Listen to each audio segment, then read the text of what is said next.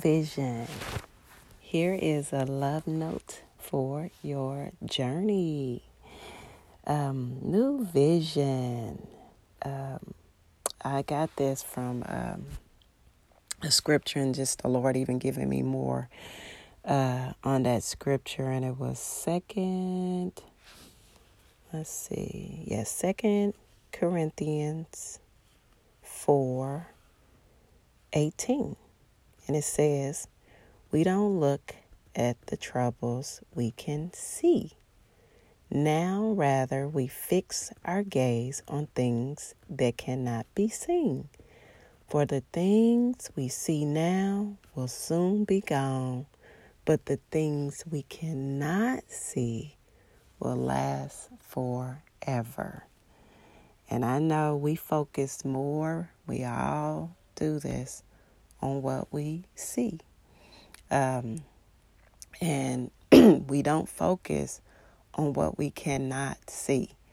Because, and I was thinking about something I just wrote down that my son uh, was talking about with some things he doing. He was like, you know, mom, people they want they want proof.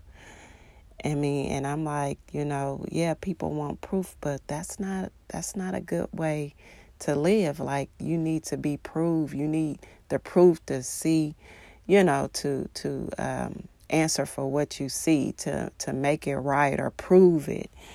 And so I and then I thought about John uh 2029 talks about uh blessed believing you know John was you're blessed for believing without seeing. And that's why it also talks about walk by faith and um not by sight.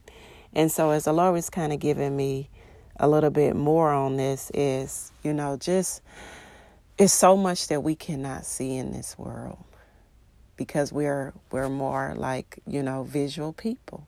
And we walk around what we can touch taste see and feel. But the word tells us that it's much more than what we can see. There's things in this spiritual world that is gonna last forever and gonna be here forever and the things that we do see. Those things are temporal. They're not to be here anymore. And so God was just showing me more on our our new vision, being able to to uh, see past with these natural eyes and see the things that the spiritual things that God has given us, the tools that He has given us, the help that He has given us, and just not let what we see uh, uh, just say that that's the final answer, that's it, that's the way it is. No, let the Lord minister to our hearts and say, Lord, with this new vision you've given me, let me see the things that I cannot see. Because you telling me my present troubles, the things that I'm dealing with, the things that I'm going through, that these are temporary and that they won't last forever but the things that you cannot see, it's going to last forever. And so, God, just, we just thank you for that. You know, thank you for that. And just being able to clearly see. I think about, um, uh, I used to always say this with visions, you know, how we look at things differently, like everybody's sight. If I put on, me and my husband have glasses, if we put on each other's glasses, it's going to look different. I might not see clearly. I might not see what he see. And so it's just so much, you know, with the vision and what you see and and what you see can change to what you what you perceive and different things like that. But on this one with the new vision, the love note that God was giving is to see past the things that you see. You know, that's maturing, that there's more things that are are happening that is going on besides what we see with our natural eyes. And the things that we are seeing are temporal and they won't last forever. So I want to share that love note with you on your new vision.